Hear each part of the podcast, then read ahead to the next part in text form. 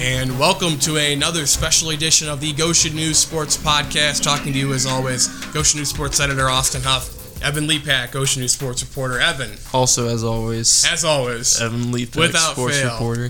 not as always, is our guest today, who's on our podcast for the first time ever. I want to give him an introduction quickly. Uh, he's an Elkhart County Sports Hall of Fame coach. He won plenty, plenty of basketball games in his time at Northwood High School, primarily from two, 1993 to 2007. He also had some stints at Penn. We don't count those. And Marion, uh, ladies and gentlemen, the legendary Dan Gunn is in studio with us today. Dan, how are you today? Hey, good, Austin. You know, and it's a nice day outside. It's above freezing. Right, right. I mean, we are officially, I feel like, moving to spring. No snow on the ground either, which is nice. Right. And- It's like the big mounds of snow that have been put, you know, to avoid the snow. Yeah, of course. That's it. But those don't melt till it gets above like 70. So, And the high school sectional starting today, and that's the best thing. right. And that's why we have Dan in here, He beat us, beat us to it. That's yeah, what, I that's know. exactly This- what we come on, thinking Dan. of. Let us let us be the guides here. No, Dan is joining us. He will be giving us an extensive breakdown of the basketball sectionals. We will get to those in a little bit.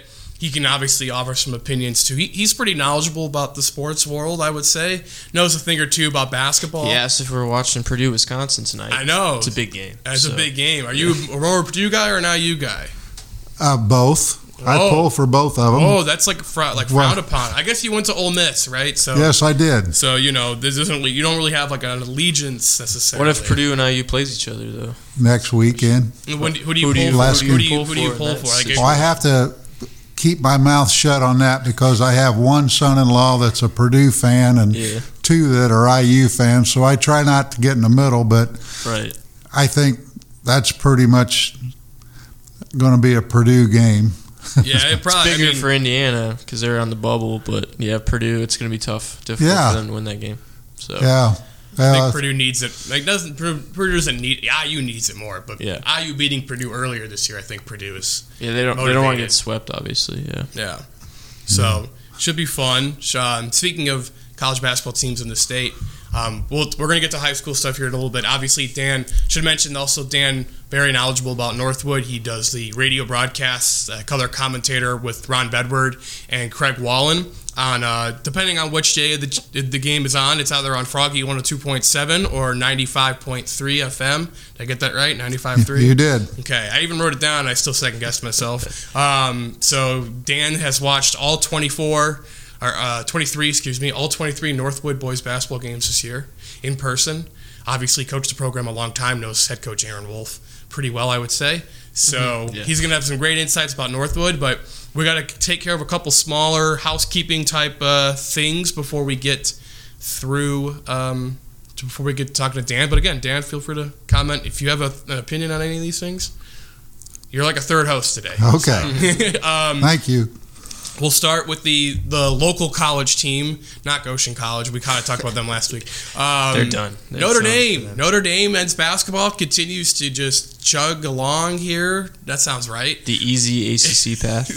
Got to win the games that are in front of you. You got to win the games that are in front of you. They destroyed Georgia Tech 90 to 56 on Saturday, and they beat Syracuse by 10 earlier in the week. Um, pretty much every uh, NCAA projection has them as an eight or a nine seed right now. Maybe some as a 10 seed. Mm-hmm. Uh, personally, I don't know. I, I think I wouldn't mind being like a nine or a 10. A, a 10 I'd or rather a, be a 10 seed instead 10 of or a 7. nine. You'd rather be a 7 or a 10, I feel like, right now. Like, Notre Dame needs to either play them up a line or, like, lose badly to someone here and play down a line because the latest ESPN projection has them playing Murray State in an 8 9 game, which they would, I think Murray State would be favored in that game. Mm-hmm. And then the winner of that plays Baylor. It's like, man, that is brutal. That's a brutal start. Like Baylor just beat Texas last night. Like I watched them, you know, we watched them together, Evan, and it's like, dang, Baylor looks legit. Like mm-hmm. again, the defending champs. And they don't even have their full orchestra of players Which either, is crazy. Is what they're saying. right. So But yeah, I looked at Bracket Matrix this morning, uh, which is a website that has all the predictions of people's brackets, all the bracketologists, and they the average is a 10 seed for Notre Dame right now, so it goes as high as an 8, as low as a 7, but they're right in the middle as far as 10 seed average. So yeah, they need to keep winning to feel safe, obviously, especially against the teams they play. Last two games, Florida Yeah. State struggling, even though they beat Could Virginia, be could be a trap game. and then Pittsburgh's really bad. They so. should beat Pittsburgh, but Florida State on the road could be interesting tomorrow. Uh, Dan, any insights on Notre Dame? Do you watch do you got, watch the Irish at all this year? Yes, I have. Yeah. Uh, they've really done a good job uh, passing the ball, and you know their outside three-point shooting has really improved, and I think that that's given them an edge in some of these games. The Syracuse game, they played very well.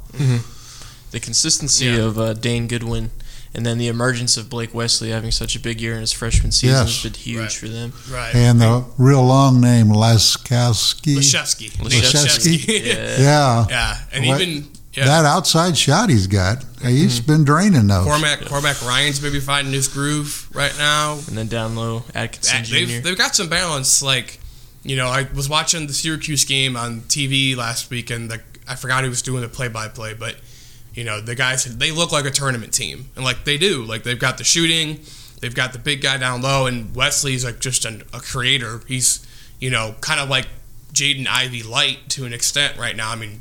And not that light, you know what I mean? Like he's mm-hmm. they're pretty comparable players. Obviously, Ivey is at Purdue's probably going to be a top five, top ten pick maybe in the M- NBA. I said MLB NBA draft this year, and Wesley is projected to be a first round pick as well. So you might see two Michiana kids go, you know, first round of the NBA draft this year, and that's pretty, it's pretty. It's kind of cool for me. Like now I'm at the point where I've like covered some of these kids. You know, it's like personally, it's like oh yeah, I watched I watched Northridge beat Blake Wesley last year. You know what I mean? So it's kind of fun to watch him go to the NBA now potentially. You know, after I watched Carter Solstice, you know, shut him down a little bit. You know, so I would say the maybe the biggest concern is um, their depth. You Yeah. know, they only go six or seven deep rotations. Yeah. You know, so they haven't really had foul trouble recently. They haven't had any foul trouble. They've Right. had bad luck in that department, but uh, if if it, if they get in the NCAA tournament, something like Blake Wesley gets in foul trouble, Prentiss Hubb, you know, he's a big part. He's not a big scorer necessarily, but he's a big part of the point guard spot. Even down low with Atkinson Jr. I mean, they're missing one key guy, and that could that could spell doom in- in an NCAA tournament game. So. Right. The, the the the depth is an issue, but I think um, I don't know if like Mike Brey, it's almost like he'll take his chances with that. You know, it's like even their be- even the guys that don't get in the a lot, you would think like J.R. Knes, Knes, Knesny. Can never say his name right. I've watched him for three years, four years. Can never say his name right.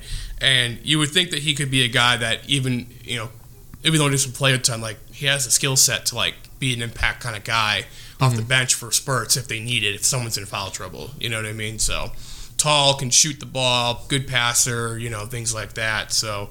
Um, I don't think it's a matter of that with them at this point. So We'll see. we will see. So, um, you mentioned bad luck, and uh, man, the women's basketball team at Notre Dame ran into some bad luck on Sunday. Louisville couldn't miss a shot. and it's forty-five to four or something at one point. Um, Second quarter, yeah. uh, that was. I don't know if you watched any of that, Dan, but That was ugly. good analysis. That's all I got.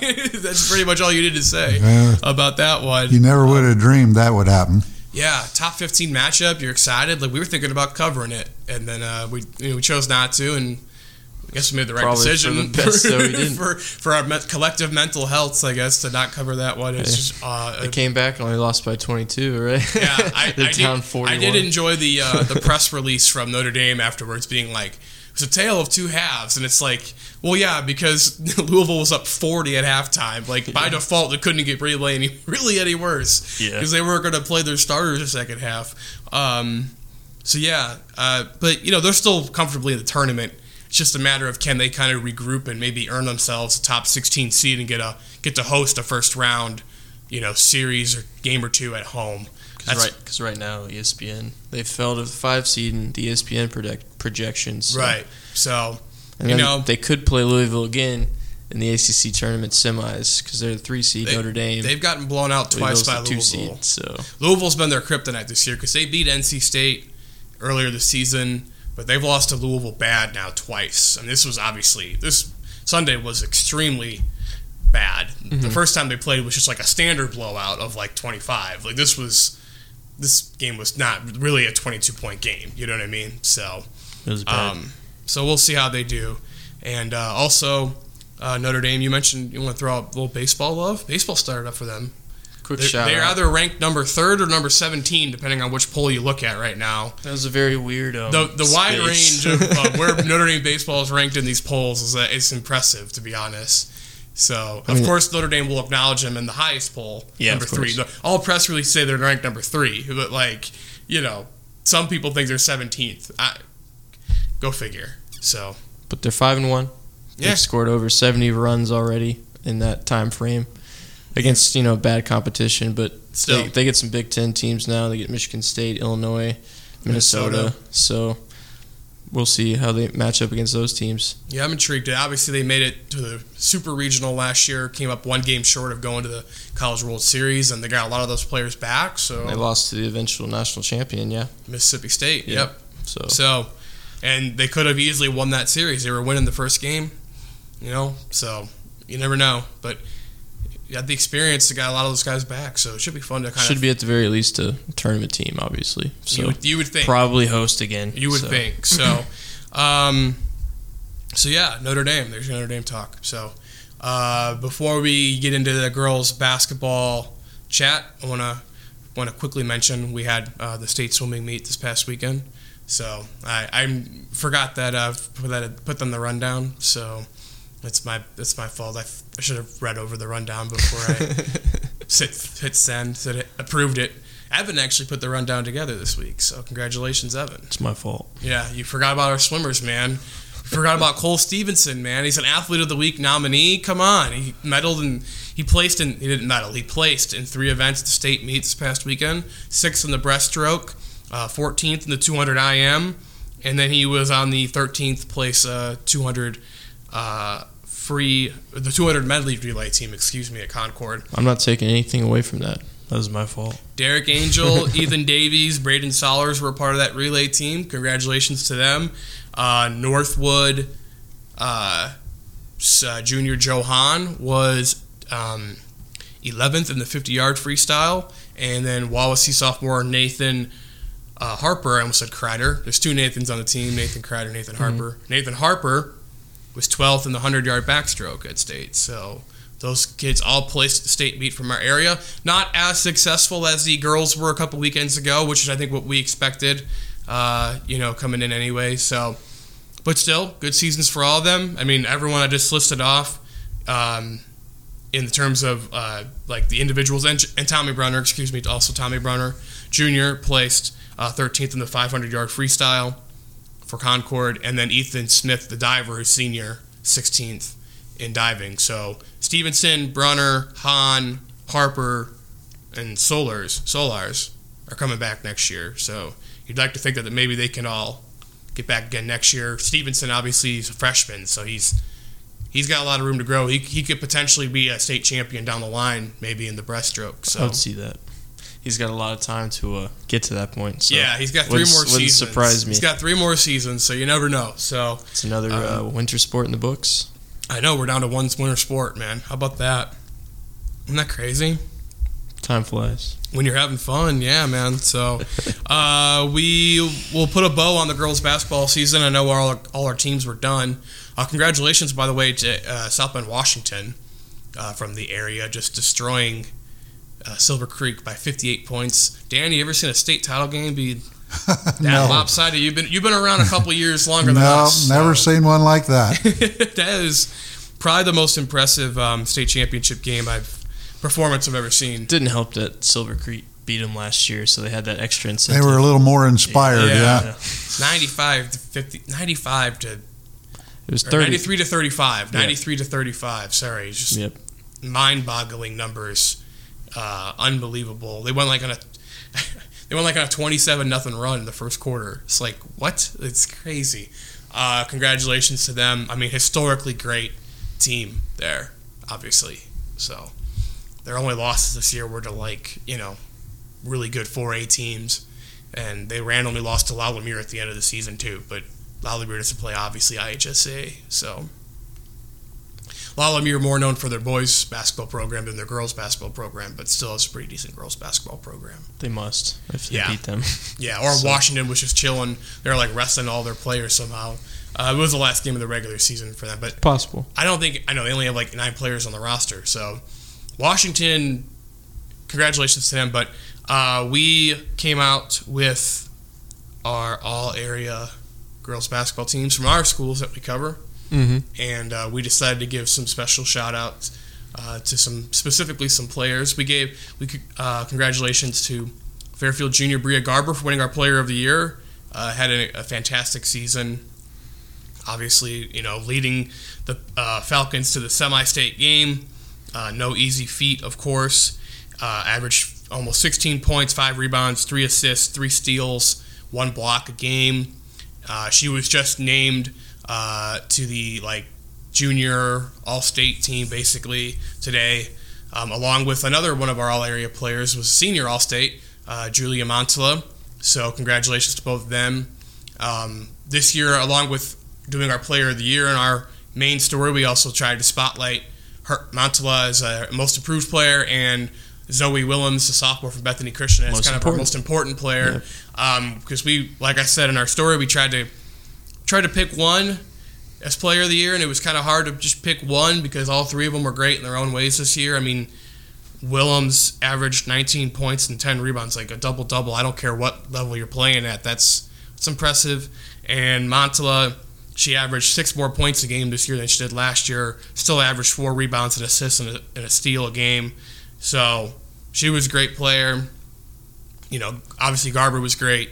Um, everyone on our first team, everyone in all of our teams were great. Obviously, reason why they were all area. So, uh, but those three obviously were just a little bit above the rest. So, um, We had you- Coach do of the Year as well. and Brody Garber. It might be the. I don't think. I don't know if it's the.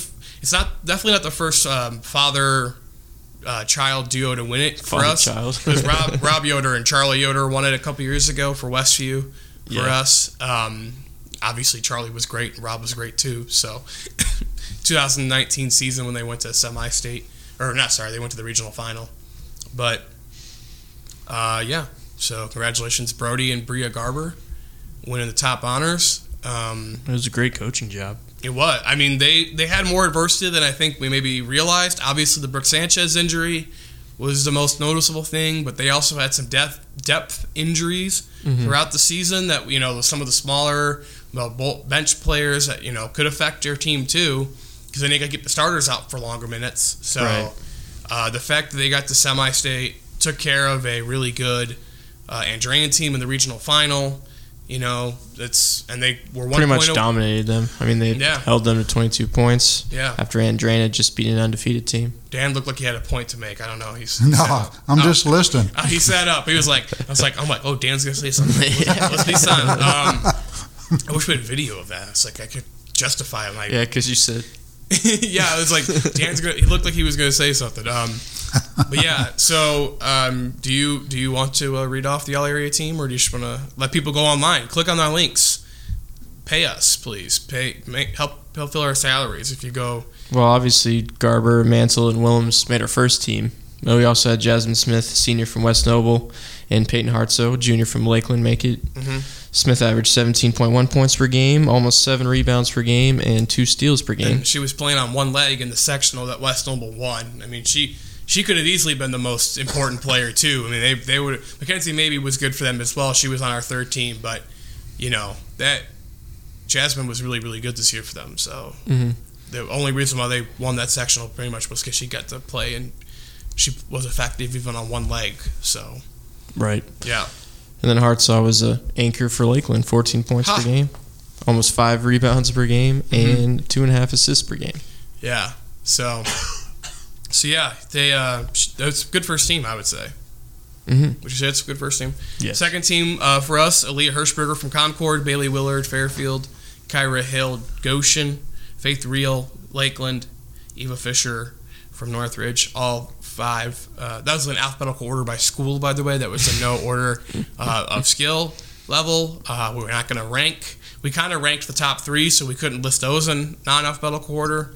Mhm. So, but then our uh, third team was Brooke Sanchez from Fairfield, Colleen Miller from Northridge, Jocelyn Edwards, Northwood, Claire Payne, also from Northwood, had a really nice freshman year, and then Mackenzie, maybe like I said, from West Noble made it. Uh, shout out honorable mentions: Kennedy White from Wawasee, Hope Bortner from Westview, also had nice seasons, and I'll give Mariah Stoltzfus a shout out. She came back from injury Bethany Christian sophomore, and they went from a four and nine record to eleven and twelve. So her impact in that last month was uh, obviously very noticeable. Mhm. Um, made them a much better, more complete team. So there you go. There's all area team. So Put a nice bow, figurative, and, uh, figurative bow on our girls basketball teams Yep. end season. Yep. Um, we had some coaching news from today before we came on this podcast. Uh, Matt Carpenter, Wawasee girls basketball coach, is stepping down after six seasons. 52 and 80 in those six years. They went 11 and 12 this past season. Uh, heartbreaking loss in the sectional to Tippecanoe Valley. A game they They were up probably should have won. 16 or 18 or whatever at third quarter and uh, lost the lead. Vikings came back and won that game. Uh, he's going to stay as a teacher at Wawasee, and uh, he's still like an assistant athletic director in the spring. Like he helps out with Brent Doty and things like that. Um, so he's still very much involved, but I think he, uh, you know, wants to, just wants to take a break from coaching. He's been doing it for six years as a head coach, but I think I spread he was been in coaching for like 15, 16 years now. So, uh, you know, kind of a long tenure, longish tenure. Not as long as Dan, obviously, in coaching, but you know, hey, you want to take some time. I'm sure you want to take. There's been times where you, I'm sure you wanted to take a break, Dan, after 10, 15, 20 years, where it, it, it starts probably p- piling up a little bit. I would guess. Oh, it does. There's a a lot that you deal with during those seasons, and it's always nice, you know, when it's all done for the year, especially if things work out like you want them to. yeah. Right, but yeah. uh, you know, it's something that you deal with, and you know, if, if you enjoy coaching and you love the game, uh, that's what keeps you going. Right. And obviously, I mean, he's still you know relatively young guy, so he could he could still come back in the future potentially somewhere as an assistant or maybe another head coaching position opens up. You never know, but you know, and they they're graduating five seniors this year. Like I'm sure that played a factor too. You know, it's it's going to be a young team next year, and you know, it's a I'm sure it's a lot harder to coach those types of teams than the ones that are five seniors on it in your starting lineup. So you know. Um, I'm sure Dan Dan's shaking his head, so I'm gonna guess Yes, I'm that's gonna guess very true. You actually probably do more coaching in the years where you're struggling than when you are like winning all the time. You know, and to an to, a, to an extent, I would guess. Well, I think you're always coaching the best that you can, Right. but uh, you know, good players make smart coaches, and players with experience generally are better than those that haven't uh, played as much. Yeah, I'm pretty sure Aaron Wolf isn't sweating it as much when he can just be like, "Hey, Cade, take the ball and you know make a layup or something." And Brenner could probably do that. You know what I mean? It's like it's a little easier to coach when you're just like give the ball to Cade Brenner, let him do something, or give the ball to Ian Ross, he'll do something. You know, so. Um, and then also this right before we came on, uh, yours truly with the exclusive. Uh, Kyle Hembry Did you tweet it? I did. Breaking news. I even put the all caps breaking in the tweet. That's how you know it's a big deal. Uh, Kyle Hembry, Northridge swimming and uh, head coach, is uh, stepping down. Five seasons. It'll be official at the school board meeting Tuesday night here. Uh, but he wanted to let me know in advance, so I talked to him a little bit. Um, there will be a formal press release and everything about the news later this afternoon after it's official at their school board meeting. But uh, GoshenNews.com will have that story up, you know, before then. So not to not to brag, but you know, we're, uh, so yeah, five seasons. Uh, his first year, they were the girls team finished second at state, which is basically like winning the state championship. Given Carmel's won 36 in a row in girls swimming, so they basically won the 2018 state championship. It's pretty much an unfair feat.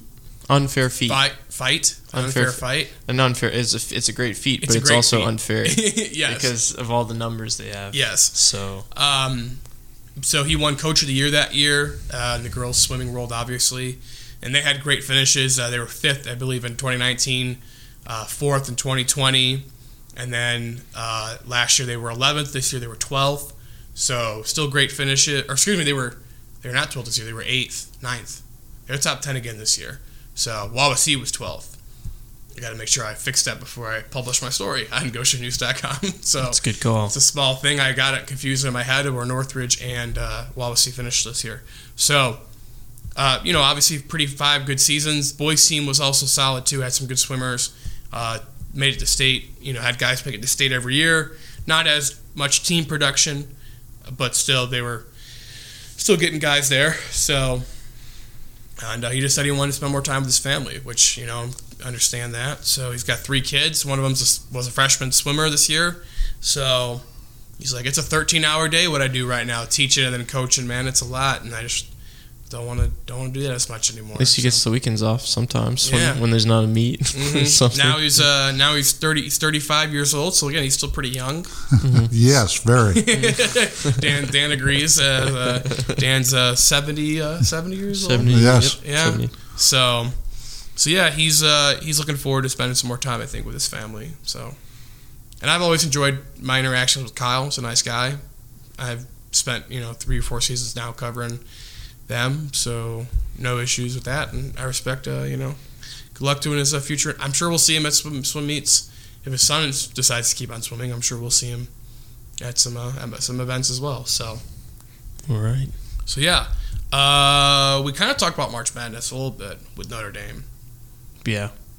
But it was and and Baylor, and we talked about Baylor a little bit, and uh, so every everyone lost this past weekend. Pretty Fair. awesome, fair. Pretty awesome. Uh, top six teams all lost. Gonzaga still stayed number one. Uh, I'm just trying. I'm just. It's about the prep. It's about. It's officially March.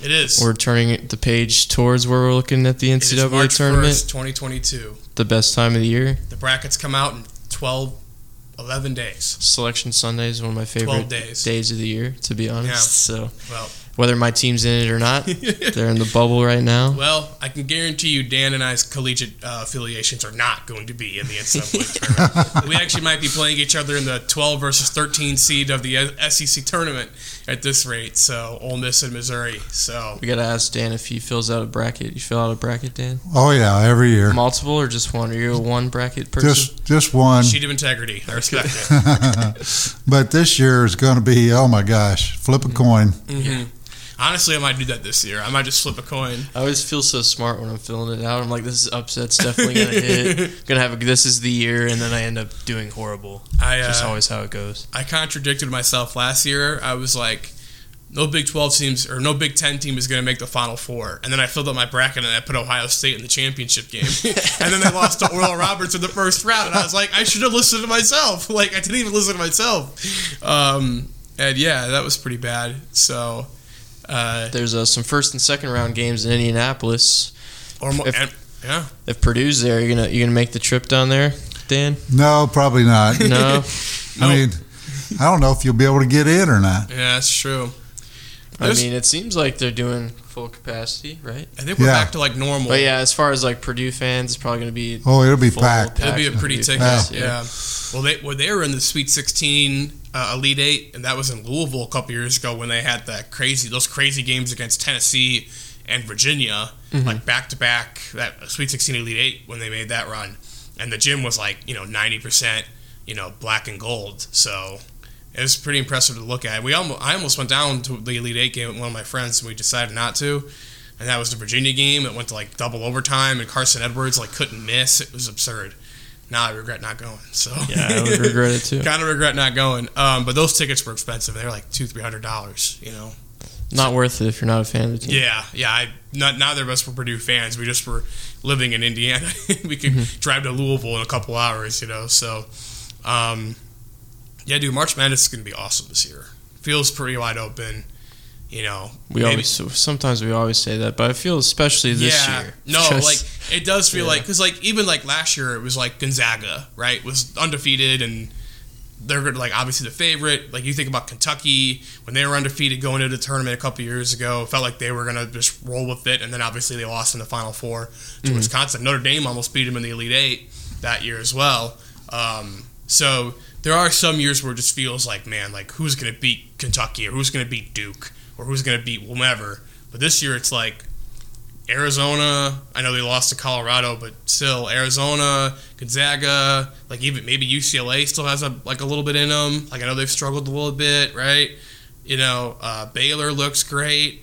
plenty of SEC teams like Auburn, Tennessee, Auburn, Kentucky, Tennessee, Arkansas is playing Arkansas really is hot right now. Illinois, Ohio State, Purdue. I mean. So who knows, man? It's crazy. Michigan State maybe is figuring it out. You know, like Do you have a favorite, Dan? Or are you going to say Purdue? yeah, I was going to stick with Purdue right now. Yeah. Yeah, I'd like Yeah. to see them really do well. it would be cool. I think for them to make a run, like a real run. You know, because traditionally, obviously, IU in the state has. I mean, Purdue's great too. Not like tra- Purdue doesn't have tradition, but IU's the one with the, now the national championships, right? So it'd be kind of mm-hmm. cool to see Purdue make a run and kind of get one. You know. Right. They're not the little guy, and that's going to insult some people, like just calling them the little guy. But they're kind of a smaller brother to IU historically. Not recently. Not this year. Not recently. Purdue has beaten them a lot more times than not the last 10 years. So should be fun. So, Dan, you a baseball guy? I know you played baseball in high school. you a big MLB fan? Oh, I like to watch a baseball game, and I'm I've been a big Cubs fan. Good. My dad was, and his father was, and you know, last couple of years it's not been real good. But Hey, we'll always have 2016, man. We'll always have 2016. Just yeah, well, the goat didn't uh, get us that year. yeah, he, he he spared us that one one season. So baseball feels like they're maybe moving towards having a season right now. Like I would say 24 hours ago, it felt pretty dead in the water that they were going to get a deal done, and now all of a sudden it feels like they might trend towards uh, saving the regular season. So. Or most of it, the whole regular season They at had least. discussions for 16 hours yesterday, which is incredible. Do you imagine talking about anything for 16 hours in a row? it's was sounds just like it was just back and forth session. They had like 12 or 13 sessions Yeah. or something. A lot of breaks. It was insane. Yeah. Imagine covering that. There's literally reporters just outside the whole time, just like Mhm. reporting people walking in and out of buildings.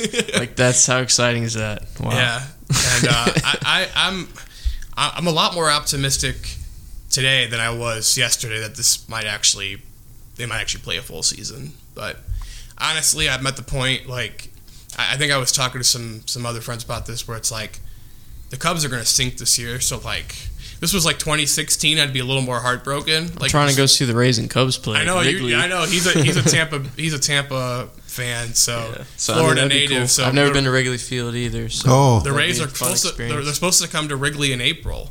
So if if it gets they cancel the first month, obviously it's not going to gonna happen. happen. so So that'd be unfortunate. we went to Rays White Sox last year, but obviously Wrigley is a very special. it is. It's, a, it's just an historic. It's a federal landmark. It's a neat area too. Yeah, Wrigleyville is awesome, walk around outside. yeah, mm-hmm. that's what I've heard. especially in 45 degrees in April. So It's better than teens in single digits. Yeah. So, uh, yeah, I'm hoping I'm hoping they get the season playing. I mean, let's just let's just play it. Fingers know? crossed. So, okay. Basketball. High school boys basketball. The reason why we brought Dan in here and made him sit 33 minutes before we talk about what we actually brought him in for high school boys basketball tournament.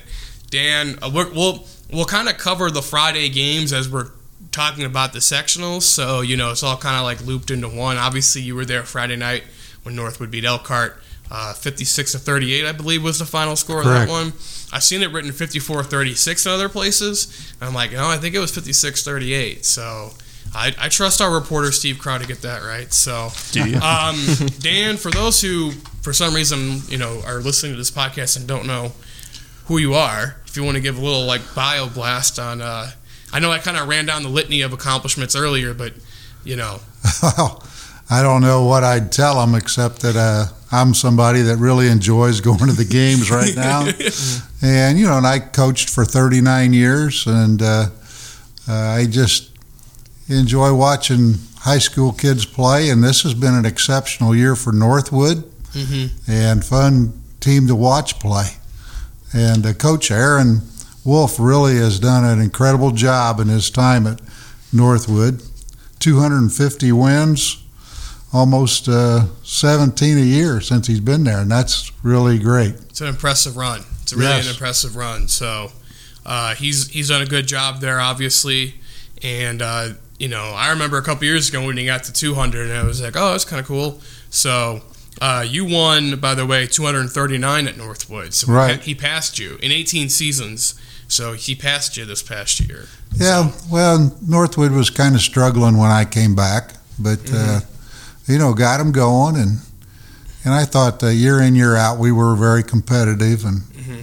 and I had a lot of fun there. So, so you made it easy for Aaron, basically. Well, no, not over. easy.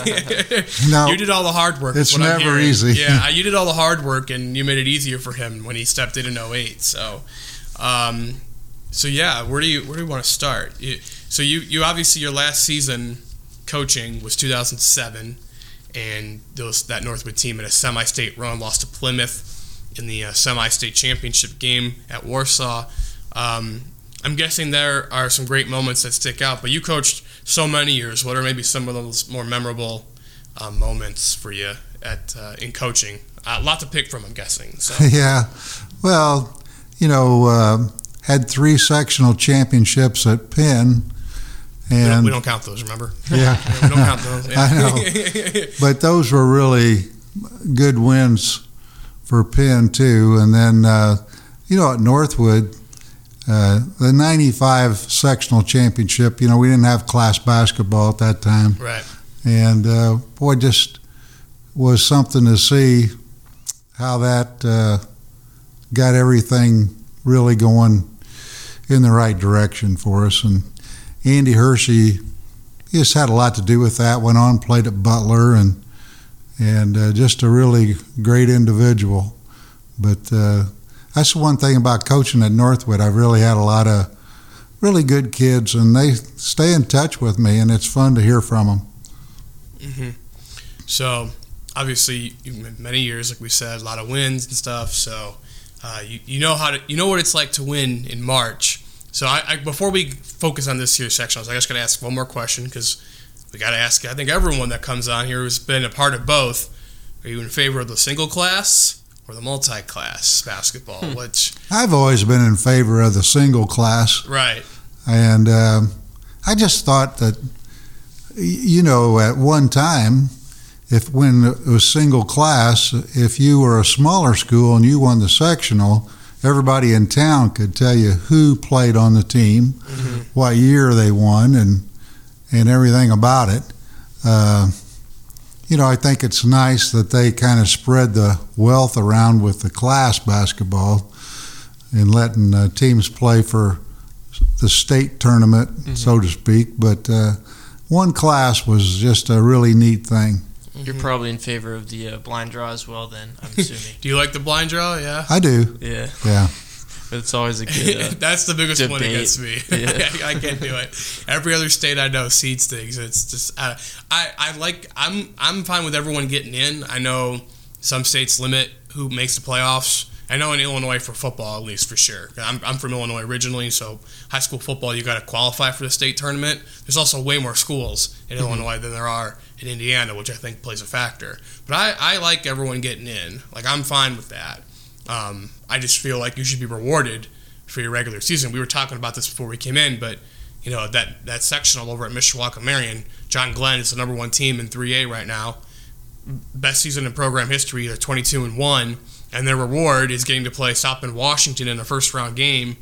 Who's also a really talented team that beat Northwood by 23 this year, and then if they win that, they got to play Mishawaka Marian in the semifinal, who's like also very good, right? Like Play St. Joe. or I no. St. Joe. Sorry, St. Joe. Mishawaka Marian is up top, and they get to play either Clay or Jimtown. You know, it just Yeah. worked. You know, it's yeah. I, I misspoke there about the the bracket. That's okay. I was getting really excited. I wanted to really prove my point that they got gypped by this bracket. But point is, they, they shouldn't feel like they've earned the right to not have to play on Tuesday. You know what I mean? Like I feel like they've earned the right to play Friday against the winner of like St. Joe or Jimtown. You know, and then Clay plays like whomever, like Mishawaka Marian or or whatever. This you know whatever. So whatever. that's just my It's personal. whatever. No. Whatever. It's whatever. Everyone can make it, but it should be like uh, seated. You That's know, my the thing. bracket should be set up to where the best teams are getting the buys, and Anyway, They're not so best let's not get though. riled up. Austin got riled up about the pro. Uh, I just spoke in the third person. yes. I'm not riled up. I was just I got riled fact. up about the blind draw with the girls bracket. so let's uh, let's shift our attention to uh, this uh, sectional Northwoods and maybe focus on Northwood first. Evan, you you wrote the questions. You might as well ask one of them. You know, Yeah, that's you, my transition to you asking a question. do you have you have the bracket there with you? Oh yeah. Okay. Well, when you look at that Wawasee sectional, Dan, I just want to ask what, what kind of sticks out to you first when you look at that. Well, I thought Wawasee got a, a very good draw Mm-hmm. playing Lakeland, yeah. and uh, that's Friday night. and they'll go right to the finals from there. Of course, they have to win, but Yeah. I don't think that'll be too difficult for them at this time. And it's at Wawasee, Mhm. and that really makes a difference. And and uh, you know, West Noble and Tippy Valley are two teams that are very similar in a lot of ways, Mhm. and uh, that's who Northwood's going to play the winner of that game. Yep. So Northwood did get the bye there, and uh, of course uh, they're going to play on Friday night. So I thought the draw was really neat there for this tournament. hmm Yeah, and Wawasee's uh, they're kind of I don't know if they're I don't know if it's they're figuring things out right now, but they won their last two games of the season. They They beat pl- Tippy Valley. Yeah, and they've played everybody tough this year. You know what I mean? Like they gave Northwood a heck of a game in January. They gave West Noble the only game they really didn't give anyone was West Noble. When West Noble blew them out, it was like third game of the season. Mhm. And they West Noble had like a twenty-three to three second quarter. Other than that, like Wawasee's been kind of playing everybody well. Um, you mentioned the home court, Dan. You've coached in the postseason with home court. Like, how much is that matter? Like, how much do you really think does that play a difference for a team like that? Well, I think that it really matters a lot because it's someplace they're used to going every day, Mhm. and you shoot in that gym every day, and uh, you know there's no bus ride, uh, Mm-hmm. and Right. it's a pretty normal day for you. Uh, so, and uh, and I don't know how this works, but this is just a coach's point of view now. This will get some people riled up, but I, I think officiating sometimes favors the home team and uh, may not be intentional, but uh, after this much time watching, well, I've seen a lot of that. Yeah. And then Wawasee is a very good team right now. You know, West Noble beat them early, Mhm. but uh, now they control the game very well with their ball handling. They're good free throw shooters, and they got some outside three point shooters that are very good. So it's going to be a test of uh, those teams that are playing to win that game. And if uh, Tippy, if West Noble gets past Tippy Valley, just wondering your mindset as far as the potential matchup between Northwood and West Noble. Well, that'll be a good ball game. It was the first time around. Mm. West Noble's got some size inside and and uh, some shooters, uh, and I think that a lot of it depends on, of course, like the college game we were talking about, Mhm. the three point line. Right. I mean, uh, teams today rely on that. Uh, Northwood's got a lot of success lately driving the basketball. Brenner's done a good job. They put a lot of pressure on him uh, shooting the outside shot, and he's taken the ball to the basket and, Mhm. and done a good job that way. But, uh, you know, it still comes down to if you can have three or four people on your team that's uh, hitting those threes outside, those mount up so fast. It really gives you quite an edge. right. Right. West Noble West Noble's coming in with a lot of confidence. They've won five in a row. You know, a couple of those games, maybe not the best quality, but they they beat up Goshen, who's been a solid team for most of this year. They they took it to them, uh, won by 19 last week over over uh, the Red Hawks. So, you know, and that obviously West Noble I think is motivated. Last year they played Northwood in that sectional final. It was kind of like the first real night game, week we had like full gyms back. It felt like a full gym in there. I don't think they technically were a full gym, but It's a good crowd. yeah, sure. it was a pretty good crowd, loud.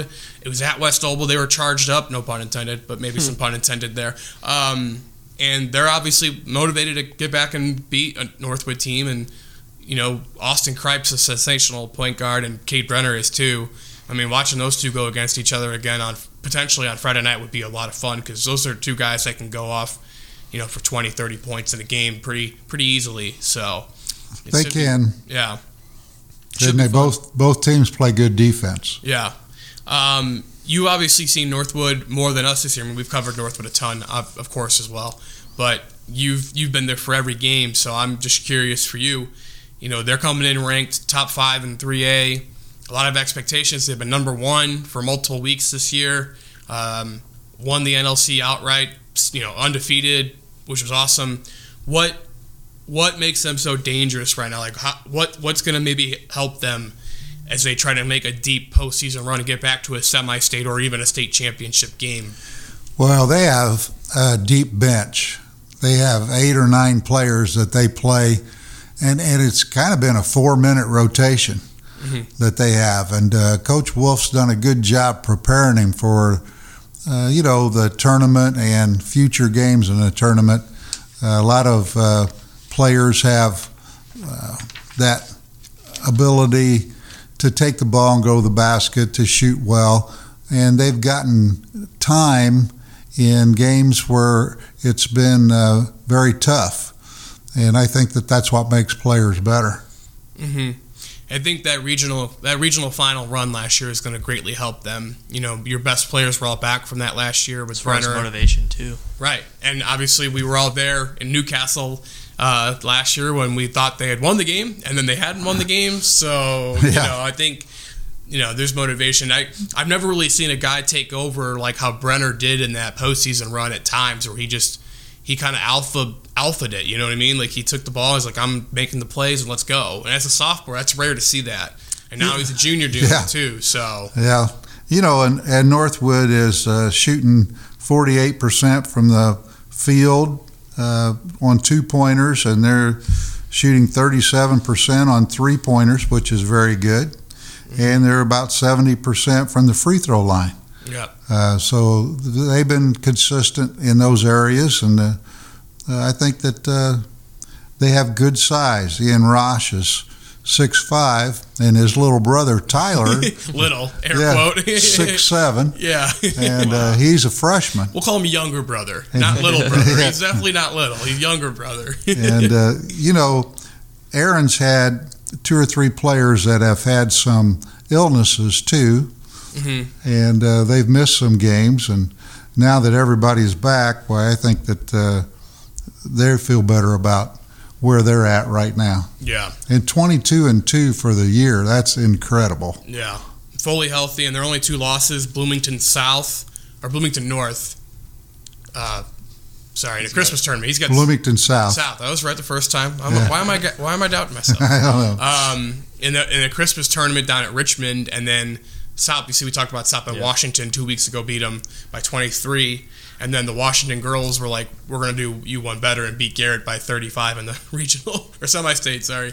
So it was a good day for Washington. Um, I think that was an anomaly. You know, yeah, I think far it as was too. Northwood's lost to South Bend, Washington. Well, Cade Brenner shot like two of 16 in that game. You know, Right. like, I, he Didn't didn't do that. good He's not gonna do that again. I think so. It'd be pretty impossible. That's Well, the only not. way. Yeah. right. That's the only way I see them losing in the sectional. The only team standing Northwood's way is Northwood. You know, if they don't play well, then Right. that then someone could trip them up. I just think I think That's very good. I, yeah I think I think West Noble, if Austin Kripe plays at an elite level, they could give Northwood a, a really good game. I, I don't know if they're going to beat them, but they I wouldn't be totally stunned by it either. That's just my my opinion. We're all allowed to have our opinion. I still obviously Northwood is still the favorite. There's no doubt in my mind. Like that's if you if you're not, it's like if you're doing Northwood versus the field, I'm probably still going to take Northwood. Mhm. But don't. I'm not going to say it because Ethan will yell at me if I say it. But keep an eye out for West Noble. Keep an eye out for West Noble and Wawasee is is maybe figuring it out. I'm not saying they're going to win, but they're going to give whoever makes that final. Wawasee will give them a game. I think they're going to beat Lakeland. Lake Lakeland's kind of struggling. They've had players sick. Uh, five and seventeen this year. Wawasee, I think, will beat them on their home court and and then get to that final on Saturday night. So Well, that's So do you- why everybody needs to go to the game yeah, and watch because they they are exciting at this time of the year. You never know yeah. what's going to happen. And you know if it's you know if it's Wawasee Northwood Saturday night, it's going to be a raucous environment. That's going to be a fun game. Wawasee fans will show up. Northwood fans travel everywhere. It's a good sized gym too. Yeah, right. It's going to be a pretty packed environment. So, um, so that's that's our three A one sectional twenty one. Uh, that starts tonight, Tuesday night, with West uh, West Noble and Tippy Valley. Should be a fun game there. Um, yeah, Wawasee Lakeland.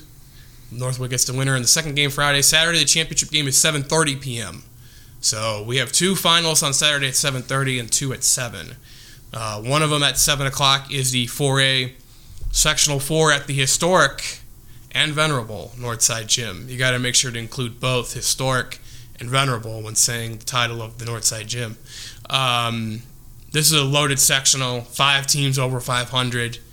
and the host Elkhart Lions are technically the uh, projected winner against Concord according to John Harrell's website today. So Wow. Elkhart by four points is John Harrell's website.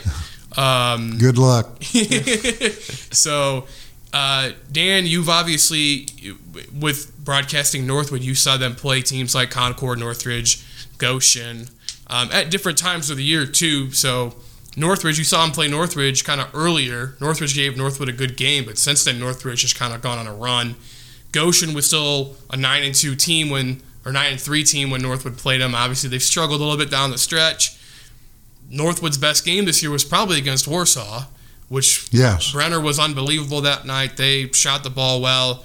Um, when you're kind of looking at that sectional, which one of those teams? Penn's obviously the favorite on paper. I say obviously a lot, but Penn is the fa- favorite on paper. but which one of those teams or those that group you think could maybe make some noise in that sectional? Why I don't think you can overlook Concord. Yeah, I mean, that's a team that came on later, Mhm. and uh, you know they've got some good players too. But uh, that's uh, going to be a good sectional, like it always has been. yeah. It's every year. It's been like pretty competitive, start to finish. Uh, feels like. In Concord, you know, Evan, you were there Friday night. They pretty much played the whole game without Malachi Emmons because of foul trouble, and they were once he came back in late, they were able to figure it out and win. But um, Yeah. when he's playing, when Emmons and Koltukian are playing well, man, they are tough. They are a tough team to beat. So Yeah, Kaltukian led the team, obviously down low. Could have had a lot more. He had 16, but he could have had a lot more. He was like 4 of 13 from the free throw line. Yeah. so, So well, ha- that ha- that really is important now. Right. A lot of close games. It's at the free throw line. Mm-hmm. You know, you got to hit those. So hack a, Koltu- hack a Koltukian, Yeah, not like right. hack a shack, you know, like pretty much going to hack Koltukian until we can't. Uh, yeah, Malachi is the type of guy that can, you know, be big in sectional environment. Like he can take And- over, create for himself. former Elkhart player, you know, going back into Northside Gym, maybe gets uh, some motivation to beat his former team. He's You got know, to stay out of foul trouble though. So that's, yeah, that's stay out he of picked foul up trouble. his fourth foul midway through the third. Yeah, It's not going to do it in sectional play. Uh, Northridge, I think is like a sneaky team here yes, too. I agree. How much do you value momentum going into the tournament? I've seen it go both ways, right? Like, sp- one- like maybe like a microcosm of the girls this year. For us, Bethany Christian went into mo- February riding a ton of momentum. They lose their first game right out of the chute to Fremont. Opposite end, West Noble girls struggled all pretty much the whole season, but really down the stretch without their best player. They get into the sectional, they win two games, they're sectional champs. So I guess for you as a coach, when you're playing well like Northridge, who's won I believe nine of 10, 10 of eleven to get to this point. How much how much do you value that momentum going into this this tournament? Well, that means that their players believe in themselves, mm-hmm. and that's important, especially when you get in close ball games at this time of the year. You know, players got to believe in what you're doing, and if you've had that kind of success, then I think that you're tougher to beat.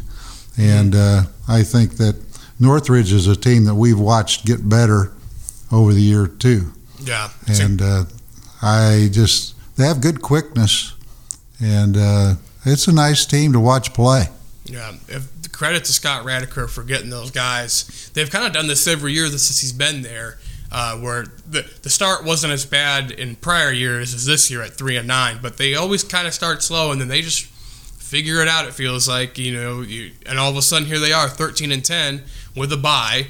And granted, now if they they're going to get Penn or Warsaw, so it's a tough Yeah, semifinal matchup, especially with Marcus Burton for Penn. Just he's a sensational player this year, averaging almost 27 points a game, five rebounds, five assists. I mean, he's he's going to be a junior All-State player. There's no doubt about that. Um, but you know what? But you know, Northridge again with a bye like Penn and Warsaw, you think they're going to probably beat up on each other a little bit in this first game. They might be a little tired, a little uh, worn down after a big emotional game to start the sectional, and Northridge could be right there potentially to you know give them a game. I mean, Northridge took Penn to overtime this year. Uh, they struggled against Warsaw, but again, that overtime loss to Penn kind of flipped Northridge's season. They lost that game to go to three and nine, and since then, their only loss was to a good Columbia City team. By five, yeah. Yeah. So momentum's interesting. So and then Goshen gets a bye for the first time since 2012. How about that? Did you ever get a did you ever feel like you were cursed by the blind draw gods ever, Dan? like, you just played a couple years in a row, where it's like, man, why are we not getting the bye? You know? So, No, I just was ready to go whenever we got there. I, I think that uh, you look at this, the regular season, and then the tournament season. You play two seasons. You spend the first one getting ready for the second one, mhm. and whoever they throw at you, you just got to be ready to get get it done. Goshen Concord could be an interesting game in that semifinal if it gets there, and Elkhart too. I mean, Go- Goshen beat up Concord pretty soundly earlier this year. That was when they were improved to nine and one, and it was like, okay, Goshen, like, Yeah. Legit, like could be legit. And obviously, Goshen has struggled since then. Concord's played better. Uh, when Goshen beat Elkhart earlier in the season too, it was kind of like that. Elkhart struggling this year, of course, but at six and sixteen. But I don't know. It's hard to like fully pick against them. It's like a weird mental thing almost because it's at Northside, and you know they won the sectional last year. Maybe they weren't supposed to win the sectional last year. I'm not saying they're going to win it this year, but like like I, Dan loves Concord, but I, I think they could be. You know, Elkhart could beat them tonight potentially. I, Oh yeah, I, it's a it's a toss up. That, that whole bottom half is a toss up, and it feels like in the top half, like Penn Warsaw could be could be close. Northridge. I mean, the whole thing feels like. I was gonna say the whole thing is toss up this year. That that four A one. We've been saying that for weeks, months now. Like looking at that bracket, looking at the teams in that sectional. You know, throw a dart at the board, and like I'll be confident you could talk me into them winning it. You know, pretty much. So Can you talk? Can I talk you into a Goshen Northridge sectional championship? you, you could do whatever you want, man. I can see it. I I'll can listen. I could see it. so I've, yeah, it's a hard time. I've, uh, I mean, if Penn gets past Warsaw, it's hard to pick against them at that point. yeah, uh, the honest. winner of the first game of the sectional might is the favorite to win it from here on out. Like whoever wins Penn Warsaw is the favorite to win the sectional. So because Penn beat Warsaw this year, but Warsaw didn't play Jackson Gould that game. So Gould, their best player, leading scorer, was out. Um, they kind of was precautionary reasons for injury, and the Penn only won by 12. So if you're gonna play it by that by that metric, like gonna be a close game tonight. So At the historic and venerable. historic and venerable Northside Gym uh, in Elkhart. So uh, yeah, so we have a couple of a couple other sectionals. We focus on the one that I thought was maybe the best draw of the four was sectional 35 over at Westview. It sets up nicely to where the semifinal matchups should should involve the top four teams in the sectional, and it should be one versus four and two versus three, basically. Uh, if you're going to go by that kind of like metric. Um, Dan, this is a sectional. I'm sure you've been in some where you get a couple of these top ranked teams in the state or class in your area. I mean, Central Noble number three, Eastside number two. Um, when you go into a sectional like that, if you're a team who's not one of the ranked teams, I guess, like how do you try to attack that and you know try to that mental hurdle almost of like a ranked team like that high like that in Central Noble and Eastside. Well, and a lot of times it comes from your schedule. Mhm. You know how tough it is and who you play, but that doesn't cover all the bases uh, a lot of times. So I think that uh, you know a lot of times teams look for that challenge to get to play one of those teams, and uh, you know it was just like we were talking about earlier uh, before they had class basketball. You know, you uh, would take smaller schools or schools that don't sound like they're capable of beating somebody, and here we go. Man, it always starts that way. That's what makes the sectional and the whole tournament as exciting as it is. Yeah, it's like Hoosiers. So I, Yes. watched, I watched that the other night for the first Yeah. time in a, in a while. So, um, yeah, this sets up. I mean, Churubusco is the defending sectional champ, but uh, They probably, probably, won't, be, after tonight. back to back. Yeah. I wonder why they'd have Hoosiers on TV at this time of the year. no, yeah, That's weird, right? coincidentally, right? Wow. March, Indiana, Yes. basketball. Perfect time. perfect time. Gene Hackman apparently hated the movie, so there. I, when they were filming it, I watched a YouTube video afterwards. I was like, I'm gonna watch Hoosier stuff, and then Gene Hackman didn't like the movie apparently when they were filming it, and obviously turned into an all-time classic Yeah. sports movie. So go figure. So he probably Um, likes it now. yeah.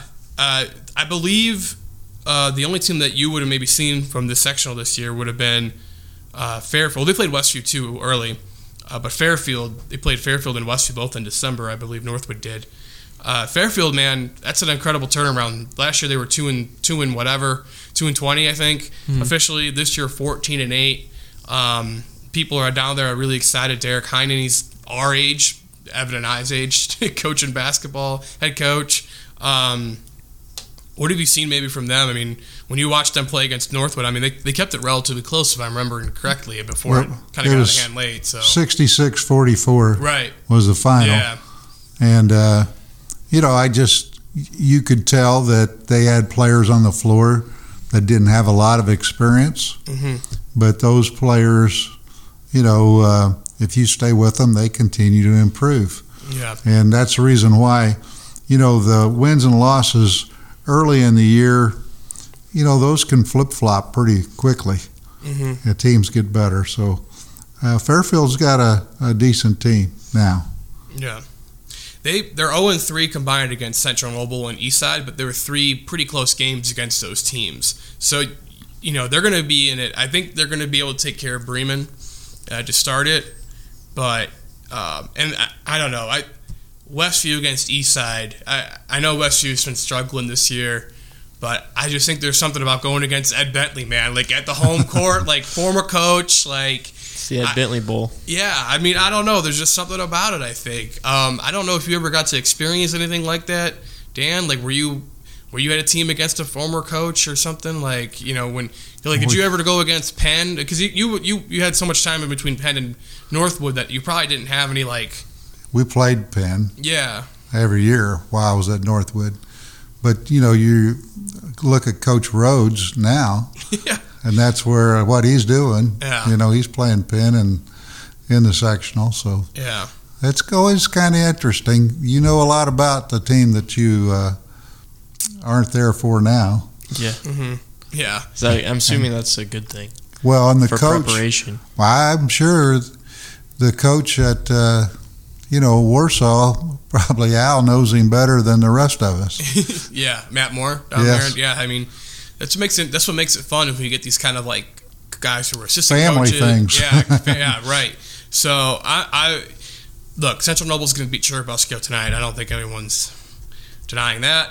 Um, but Fairfield, Bremen, and Westview Eastside games are going to be interesting on Wednesday.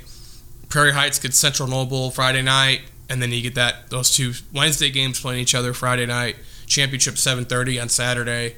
Um, feels like that's going to be like all all three or four of our, all four of our sectionals, you know, minus maybe one or two games in them, feel very competitive and like every game's going to be close. Like pretty much the only ones I think they're going to be blowouts are Central Noble, Busco, and then Fremont over Hamilton tonight in the 1A sectional 51 over at Fremont. Like, but every other game could easily be within with single digits. You know, it, that's it's pretty exciting. You, what you, that's what you want, right? In March, you want these games to be close and exciting, and then the matter. And obviously, not all of them will be. There will be blowouts.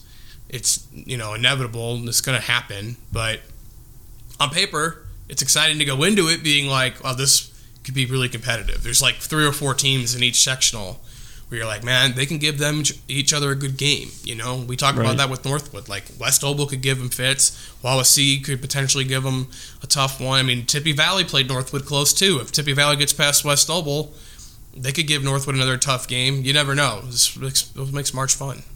So, uh, and then we, we kind of hit on it that sectional 51, Fremont will beat Hamilton by like 70 tonight. It's fine, whatever. Uh, Bethany Christian just played ha- Fremont to the, in the semifinal or in the regular season finale, lost 38-35 in overtime set Friday night. Um, Dan, I'm, I'm curious about you. So when you play a team so late in the regular season and then you got to turn right around and play them in the sectional, how does that? Is that a benefit, like advantage, disadvantage? Like who does that favor? The team that won, I- the team that lost? Like, I think it's a disadvantage. yeah, I do. I think that uh, you know the team that you just beat uh, often you know can go back and work on things to make it a little bit better for them. And you know when you just beat them, I don't know what you would do to improve that. Uh, thinking of your team. But uh, that's always interesting when that occurs. Mhm. And, uh, you know, that's something that's rare. A lot of teams don't want to play somebody that's going to be in their sectional that late. Right.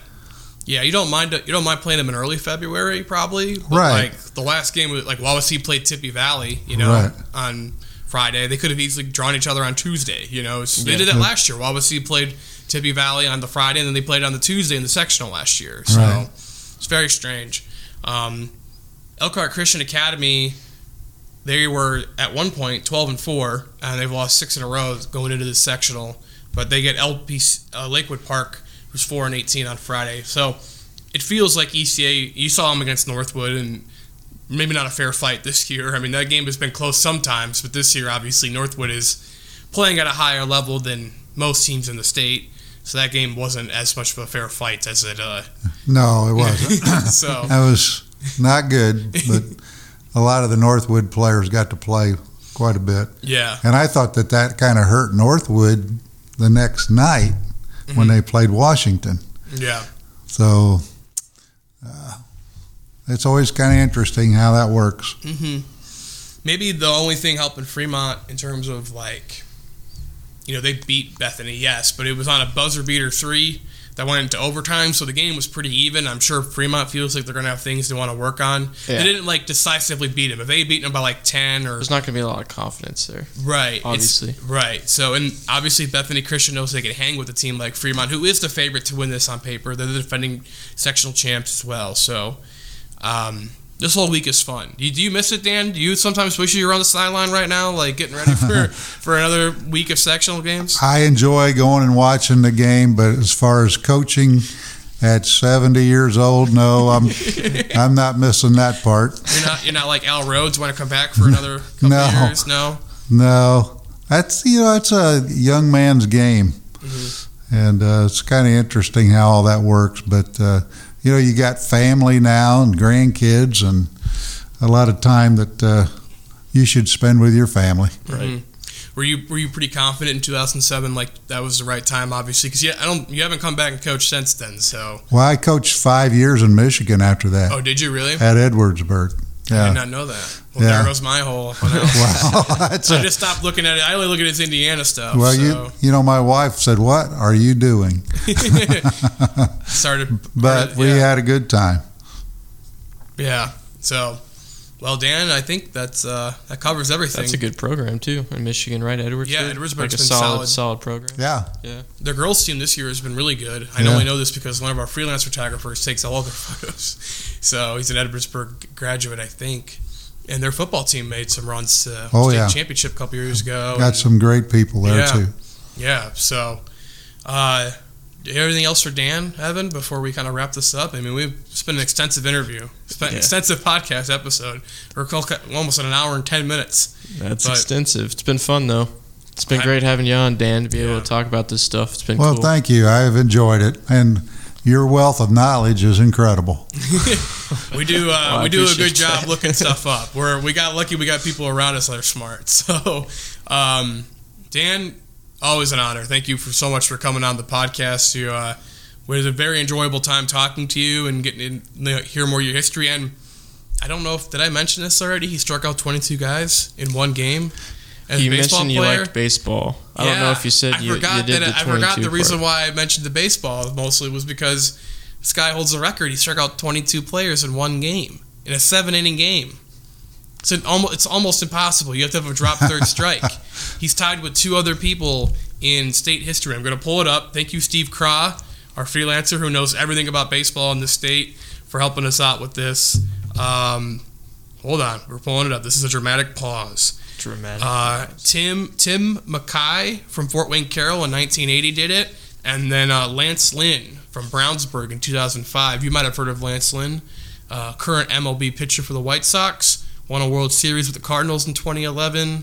Uh, won a won a NL playoff game actually in 2011 too. So he was kind of crazy this year, kind of like yelling a lot at the mound. I think that was kind of his shtick this year. So that was fun. Yeah, I was gonna ask him what year uh, did you get drafted in the Major League Baseball? Because I'm 22 strikeouts. did you go play pro? I mean, we talked. You I did not play pro baseball. I had an offer to go play in the summer, but you're going to North Dakota to play, and I wasn't going to do that. But I had a college basketball scholarship at Ole Miss, Mhm. and I played baseball too, and I enjoyed that. Shortstop with Archie Manning, right? Yeah, shortstop was Archie Manning, and he was a good one. and he's a good person. Yeah, pretty good quarterback, I would say too. Oh yeah, so are his sons. so are his sons, yeah, right? and his sons were And his okay. His sons- His sons were okay. His grandson's also really yeah, good. he's gonna be Arch. yeah, yep. Do you, do you uh, were you friends with Archie? I Oh, yeah. You still keep in touch with him, or Well, no, it's a little been distant. many years. You know, he's down in New Orleans. hmm Yeah. didn't know if you were like still best friends? Be like, hey, you uh, want to slide Can me we have that, Archie uh, Manning on the Yeah, I was gonna say podcast? you want to slide. No, like you know, like hey, you make a lot of like advertising money now. You know, want to slide a, like a like a Frito Lay check, you know, my way, you know, Yeah. something like that.